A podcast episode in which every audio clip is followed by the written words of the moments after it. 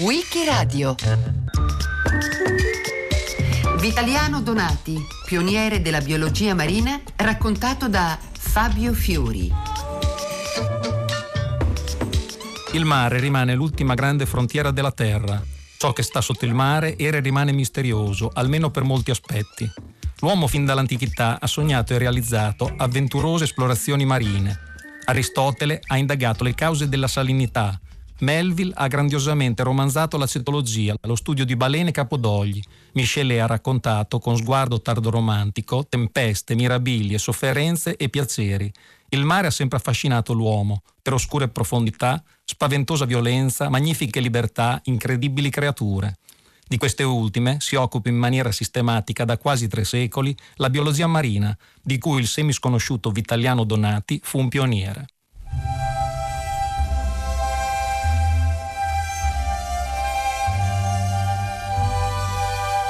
In Venezia, a D4 marzo 1750, scrive Gian Rinaldo Carli Rubi chiudendo la presentazione della storia naturale marina dell'Adriatico di Vitaliano Donati, pubblicata lo stesso anno. Il conte Carli Rubi sostenne le spese di questo piccolo saggio di una cinquantina di pagine arricchita da nove tavole di piante e animali, organismi marini minuziosamente disegnati e commentati. Stampato da Francesco Storti, editore veneziano, con bottega in freseria, Sestiere di San Marco, a due passi dalla Biblioteca Marciana, vera e propria cattedrale della cultura adriatica. Ma anche vicinissimo al mercato di Rialto, cuore pulsante della città, con botteghe d'ogni tipo, tra cui la grande pescaria, dove le taglie minime dei pesci sono scolpite sulla pietra, a dimostrazione dell'antica attenzione alla sostenibilità, diciamo noi oggi.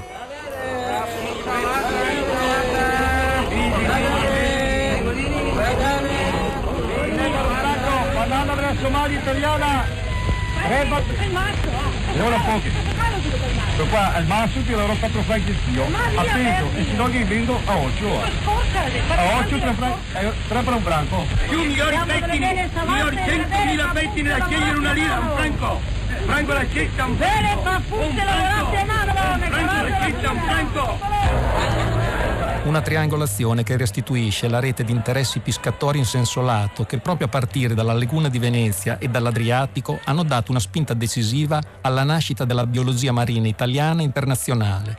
Perché della storia naturale marina dell'Adriatico è considerato il primo vero libro di biologia marina tradotto in diverse lingue e apprezzato da importanti naturalisti europei. Va detto che questo lavoro esce tre anni prima del fondamentale sistema nature di Linneo, il padre della classificazione dei viventi, con nomenclatura binomiale, pilastro delle scienze naturali ancora oggi. Il libro di Donati è un saggio, come lo chiama lui stesso, che ha impresso in copertina con licenza dei superiori e nelle pagine interne ha il visto dei riformatori dello studio di Padova che certificavano non vesser cosa alcuna contro la santa fede cattolica.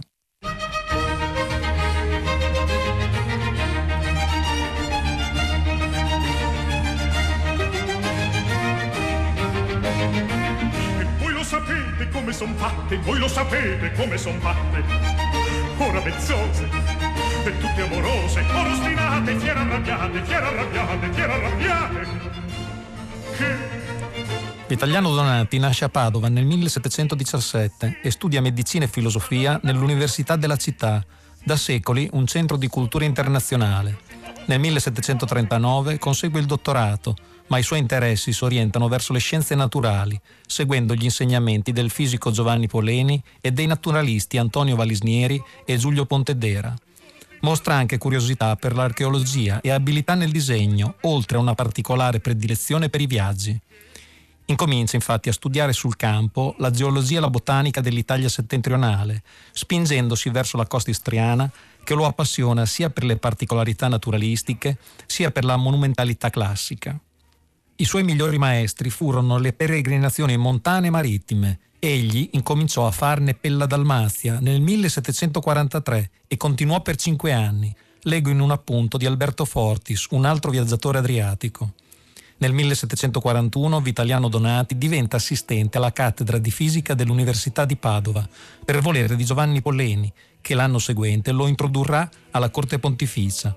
Qui gli viene affidato il primo incarico importante, un viaggio nel regno di Napoli e di Sicilia per arricchire l'istituenda collezione di storia naturale della Sapienza. Ma la peste, dilagante a Messina, lo fa desistere dall'attraversare lo stretto. Si dirige allora verso la costa orientale adriatica.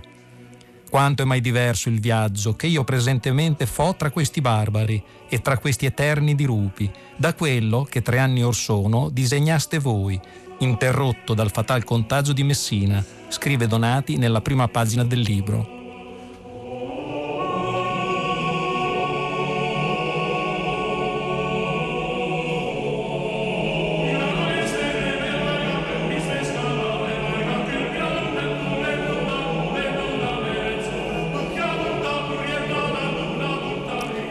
Il naturalista padovano è protagonista di quel fenomeno culturale tipicamente settecentesco che è il viaggio scientifico.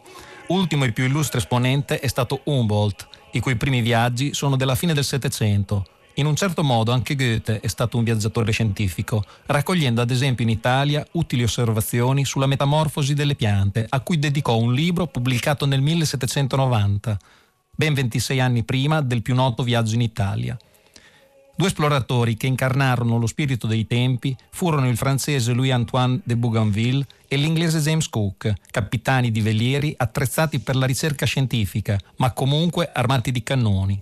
Cook sciolse le vele del suo brigantino nell'agosto del 1768 per concludere tre anni dopo il suo primo giro del mondo.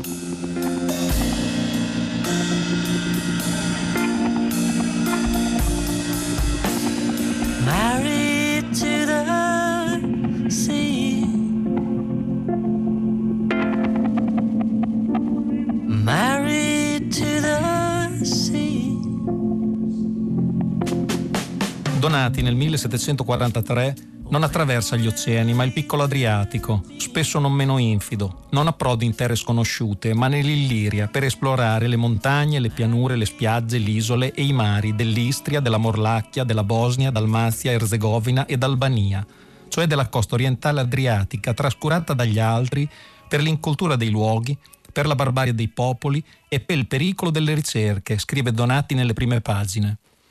Che il viaggio per mare sia pericoloso lo testimonia una lettera di qualche anno dopo dell'abate Giuseppe Gennari.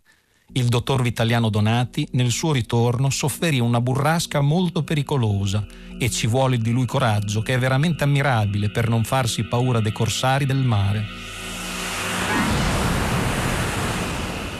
In quegli anni il naturalista padovano compie cinque viaggi di ricerca in quei luoghi, raccogliendo informazioni e notizie di geografia, botanica e zoologia, descrivendo aspetti storici e sociali, soggiornando nelle città costiere di Zara, Sebenico e Spalato.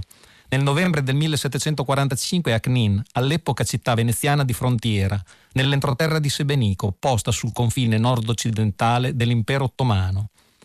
Di lì scrive al suo mentore, Monsignor Antonio Leprotti, membro dell'Accademia degli Inquieti, una delle più antiche istituzioni scientifiche d'Europa, la relazione che diventerà il suo libro perché oltre alla storia marina non ho trascurato di notare nei miei viaggi non solo molto di ciò che alla storia naturale terrestre appartenere e giovare ho creduto, ma eziandio dei costumi di questi popoli, dei mali particolari e dei rimedi, della situazione geografica di queste regioni e dei quasi infiniti pezzi d'antichità e iscrizioni.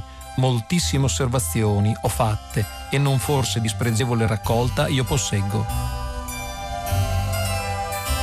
Passano cinque anni prima che la relazione, corredata da nove tavole disegnate dallo stesso autore e incise su rame da Pietro Monaco, possa essere pubblicata. Un ritardo legato probabilmente alla morte di Monsignor Leprotti. Come già detto, sarà l'amico Carli Rubbi a farsi carico delle spese e della presentazione al signore di Maupertuis, presidente perpetuo dell'Accademia Reale delle Scienze e delle Belle Lettere in Berlino, uno degli scienziati più in vista del suo tempo una presentazione che dà subito al libro un orizzonte internazionale. A riguardo sottolinea Srecko Jurisic dell'Università di Spalato la sua fortuna originaria è correlata anche ad articoli scientifici pubblicati da Donati in quegli anni. Uno è raccolto negli atti della Royal Society of London, di cui diventò membro. Il libro è diviso in due parti, un'introduttiva sulle caratteristiche fisiche del mare e le metodologie scientifiche l'altra descrittiva di alcuni organismi. Dopo aver brevemente parlato della genesi del viaggio e delle difficoltà, Donati entra nel vivo con un paragrafo intitolato Idea generale del fondo del mare Adriatico. Qui, oltre alla descrizione geografica, c'è un interessante approfondimento sulle concrezioni organogene che chiama crosta o cotenna. L'accrescimento continuo dei fondali, ad opera degli organismi incrostanti, è un fenomeno così importante che secondo Donati sarebbe causa dell'innalzamento delle acque adriatiche. Diverse sono le osservazioni a riguardo, tra cui le pavimentazioni stratificate di Piazza San Marco a Venezia, rialzate anche nel 1722. Problema annoso, quindi. Questa sua ipotesi non è veritiera, ma rimane il fatto che l'Adriatico era ed è un mare brulicante di vita. Immagine che Donati restituisce con suggestiva prosa settecentesca. Non vi è quasi alcun animale o pianta su cui altre piante ed animali non si propaghino. E qui finalmente gli stessi sassi, ancor più duri, non solo esternamente, ma internamente, ancora di moltissimi e di simili viventi, sono popolatissimi. Acque fondali ricchi di vegetali e animali d'ogni tipo, meraviglie marine che Jules Verne, cent'anni dopo, racconterà in 20.000 leghe sotto i mari. Io non vidi del bacino del Mediterraneo che quello che il viaggiatore di un treno espresso vede del paesaggio che fugge davanti ai suoi occhi, cioè orizzonti lontani e non i primi piani che passano come fulmini. Tuttavia, con sei l'Edio, potemmo vedere qualcuno di quei pesci mediterranei che la potenza delle pinne riusciva a mantenere per qualche istante nelle acque del Nautilus. Noi stavamo come in agguato davanti alle vetrate del salone e gli appunti che prendevo mi consentono ora di riferire in qualche modo l'itiologia di quel mare. Dei vari pesci che lo abitano, alcuni li potei vedere, altri li intravidi, per non parlare di quelli che la velocità del Nautilus sottrasse al mio sguardo. Mi sia dunque concesso di classificarli secondo questo ordine capriccioso che servirà però a rendere più chiare queste rapide note. In mezzo alla massa delle acque, vivamente illuminate dalla luce elettrica, si vedevano serpeggiare alcune di quelle lamprede, lunghe un metro, che sono comuni in quasi tutti i climi, delle specie di razze larghe cinque piedi, con il ventre bianco e il dorso grigio cenere e macchiettato. Ondeggiavano, portate dalle correnti, come dei grandi scialli. Altre razze passavano così veloci che io non potevo capire se meritassero quel nome di aquile dato loro dai greci o l'attributo di topo, rospo, pipistrello di cui le hanno gratificate i pescatori moderni. Degli squali milandri, lunghi 12 piedi e particolarmente temuti dai pescatori, facevano gare di velocità tra di loro. Volpi marine, lunghe otto piedi e dotate di una grande finezza di odorato, apparivano come grandi ombre bluastre. Delle orate del genere Sparus, alcune delle quali misuravano fino a 13 decimetri, si mostravano nel loro abito d'argento e azzurro, circondato di fasce che spezzavano il tono scuro delle pinne, pesci sacri a Venere, il cui occhio è sottolineato da un sopracciglio d'oro. Poi dei magnifici storioni, lunghi da 9 a 10 metri, animali veloci che battevano con la loro coda possente le vetrate dei pannelli, mostrando il dorso bluastro a piccole macchie scure. Ma tutti questi abitanti del Mediterraneo, quelli che potei osservare meglio quando il Nautilus si accostava alla superficie, appartenevano al 63 genere dei pesci ossei. Erano sgombri tonno dal dorso blu nerastro o dal ventre corazzato di argento, i cui raggi dorsali mandano bagliori d'oro. Si dice che seguano la scia delle navi, di cui ricercano l'ombra fredda sotto gli ardori del cielo tropicale, e non smentirono questa credenza, accompagnando il Nautilus come un tempo avevano accompagnato i vascelli della Perus.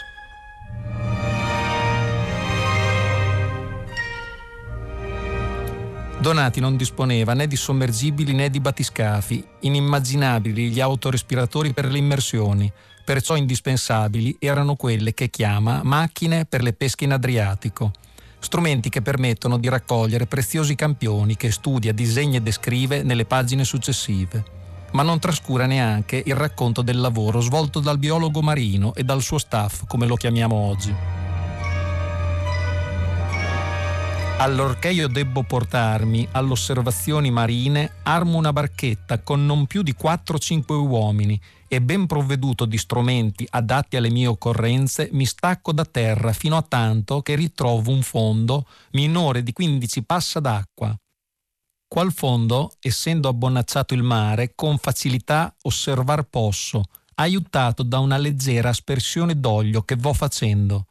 Quest'olio forma una sottilissima tela che, ben unita alle pareti della barca, si distende amplamente sulla superficie del mare e questa giove infinitamente a levare un certo increspamento dell'acqua prodotta dal leggero soffio dei venti.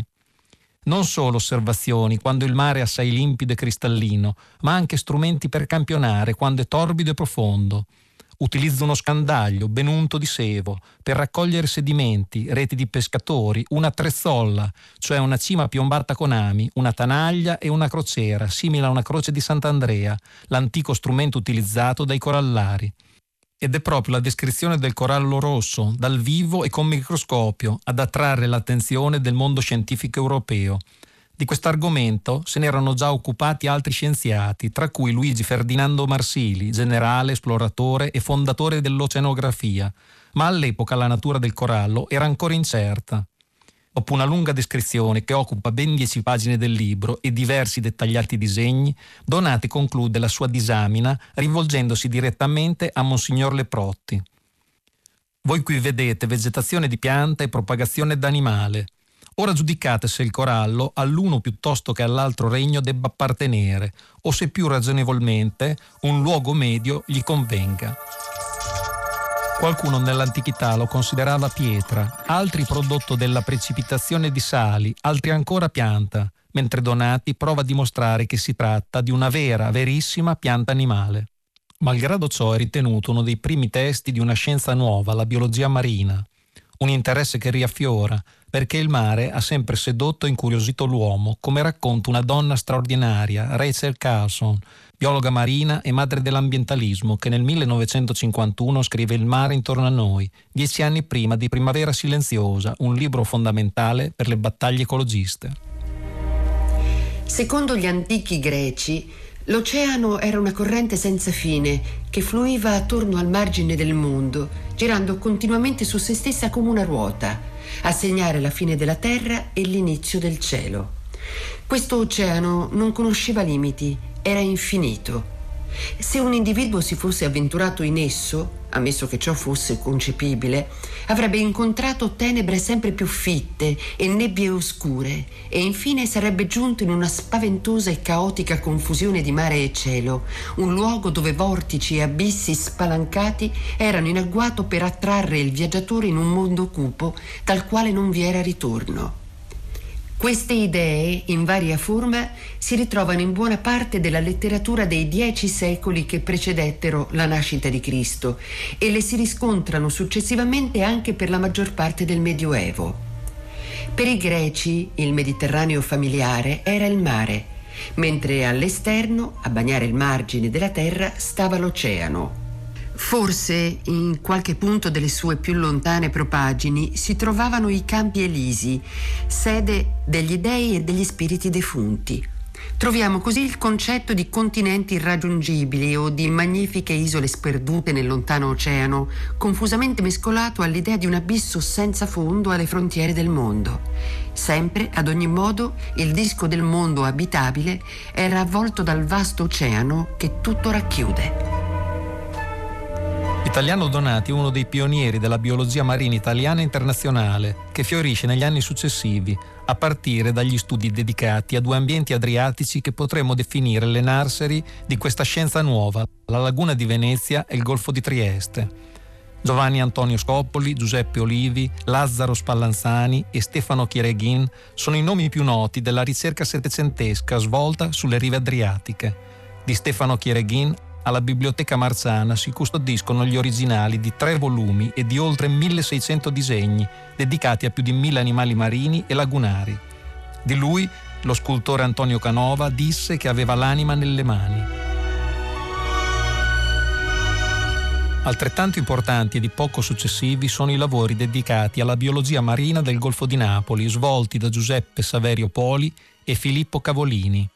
Nei decenni successivi questo nuovo appassionante studio si estese a tutti i mari europei e agli oceani, dove si susseguono i viaggi esplorativi promossi innanzitutto da Francia e Inghilterra.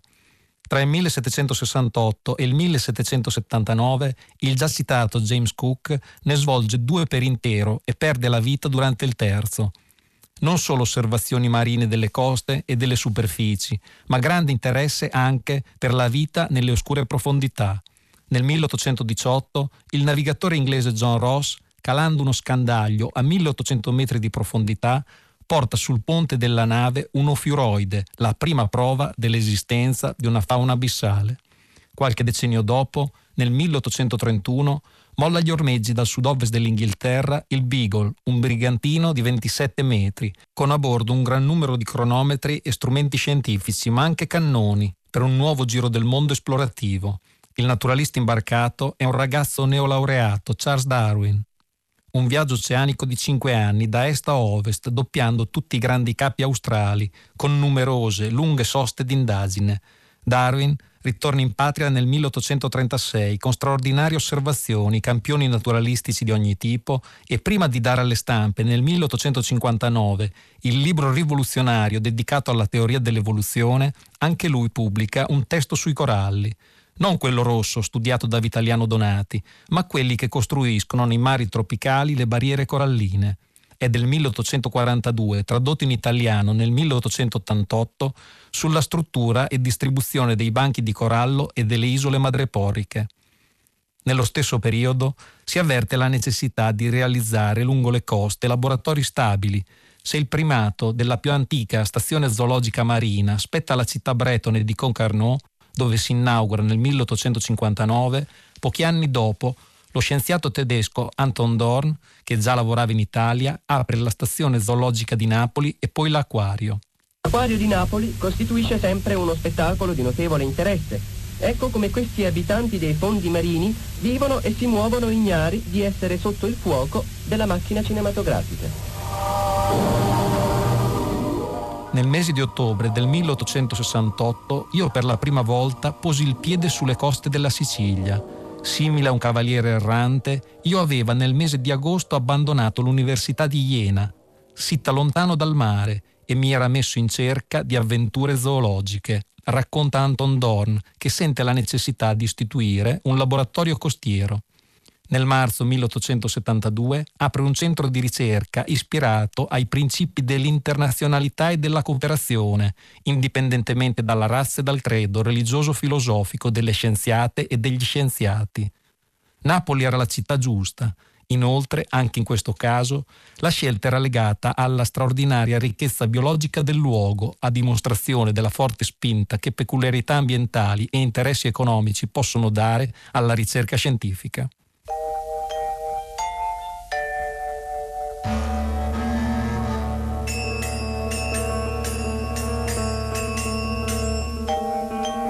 Breve ma altrettanto significativa è la storia della Imperial Regia Stazione Didattica e di Osservazione Zoologica, sede distaccata dell'Università di Vienna, inaugurata a Trieste nel 1875, un altro luogo d'incontro internazionale. Chiuse i battenti nel 1914, scontando la fine dell'impero austro-ungarico. Anche i libri della sua biblioteca purtroppo seguirono i destini delle frammentazioni nazionali, le deleterie conseguenze dei nazionalismi. Nel dicembre 1872 parte anche una nuova missione oceanografica, sempre ad opera degli inglesi, con la pirocorvetta Challenger, un veliero moderno dotato di un motore ausiliario con a bordo una vera equipe di ricerca. Il viaggio si conclude nel maggio 1876 e il lavoro scientifico svolto è riassunto in ben 50 grossi volumi pubblicati nel decennio successivo. Da questo momento assistiamo a un crescendo di iniziative nel 1909 a Genova il professor Decio Vinciguerra propone l'istituzione di quella che qualche anno dopo sarà la Commissione internazionale per l'esplorazione scientifica del Mediterraneo, presieduta dal principe Alberto I di Monaco che nel 1911 inaugura il Museo Oceanografico, di cui a partire dal 1957 sarà direttore il comandante Cousteau.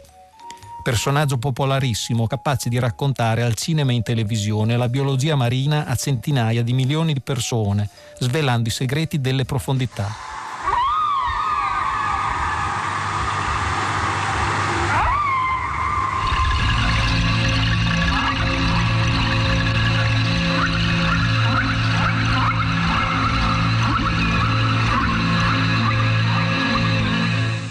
Ritornando in Italia, nel 1969 viene fondata la Società Italiana di Biologia Marina che insieme a CNR, ISPRA, Enea, università e altre istituzioni pubbliche e private porta avanti un lavoro di ricerca indispensabile per una penisola immersa nel Mediterraneo.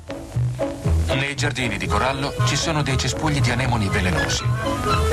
Sono le ortiche di mare. Esse divorano i pesci che osano sfidare il loro tocco velenoso, ma hanno anche dei protetti che approfittano della loro ospitalità al minimo segno di pericolo. L'italiano Donati della biologia marina è stato un pioniere, ma va brevemente ricordato che i suoi interessi spaziarono in vari campi del sapere. Nel 1750 diventa professore di botanica all'Università di Torino, grazie anche alla fama conquistata proprio con la pubblicazione della storia naturale marina dell'Adriatico, un incarico prestigioso che non cancella però la sua originaria passione per lo studio all'aria aperta. Al contrario, il nuovo lavoro gli permette di svolgere campagne mineralogiche e naturalistiche in Savoia, Valle d'Aosta, Liguria, Provenza e Sardegna. Qualche anno dopo, nel giugno 1759, parte da Venezia per Alessandria d'Egitto un grande viaggio d'esplorazione, un'altra missione pionieristica, 40 anni prima della campagna napoleonica e dell'affermarsi dell'egittologia. Un'impresa impegnativa sia per le risorse economiche necessarie che per la logistica, pianificata con un atto ufficiale voluto da re Carlo Emanuele III. L'itinerario è molto ambizioso, prevede di visitare Egitto, Medio Oriente, Persia, India, arrivando fino al Borneo, e rientrare circunnavigando l'Africa, passando per lo stretto di Gibilterra. Dopo aver attraversato il Mediterraneo, con non pochi problemi meteorologici e marinareschi, compreso il pericolo corsaro, Vitaliano Donati raggiunge Alessandria, andando poi a Rosetta e al Cairo, dove si imbarca per risalire il grande fiume.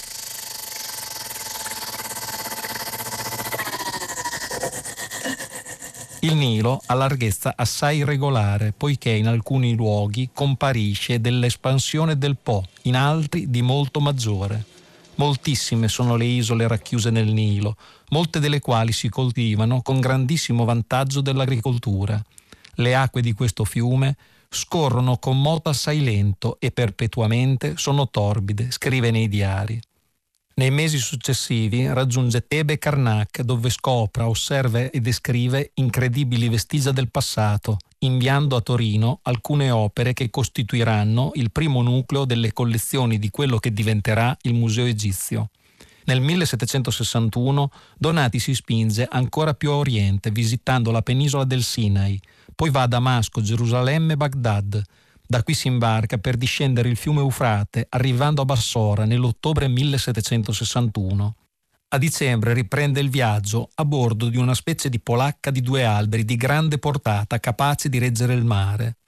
Il 22 gennaio 1762 è a Mascati, sulle coste dell'Oman, dove scrive l'ultima lettera di suo pugno.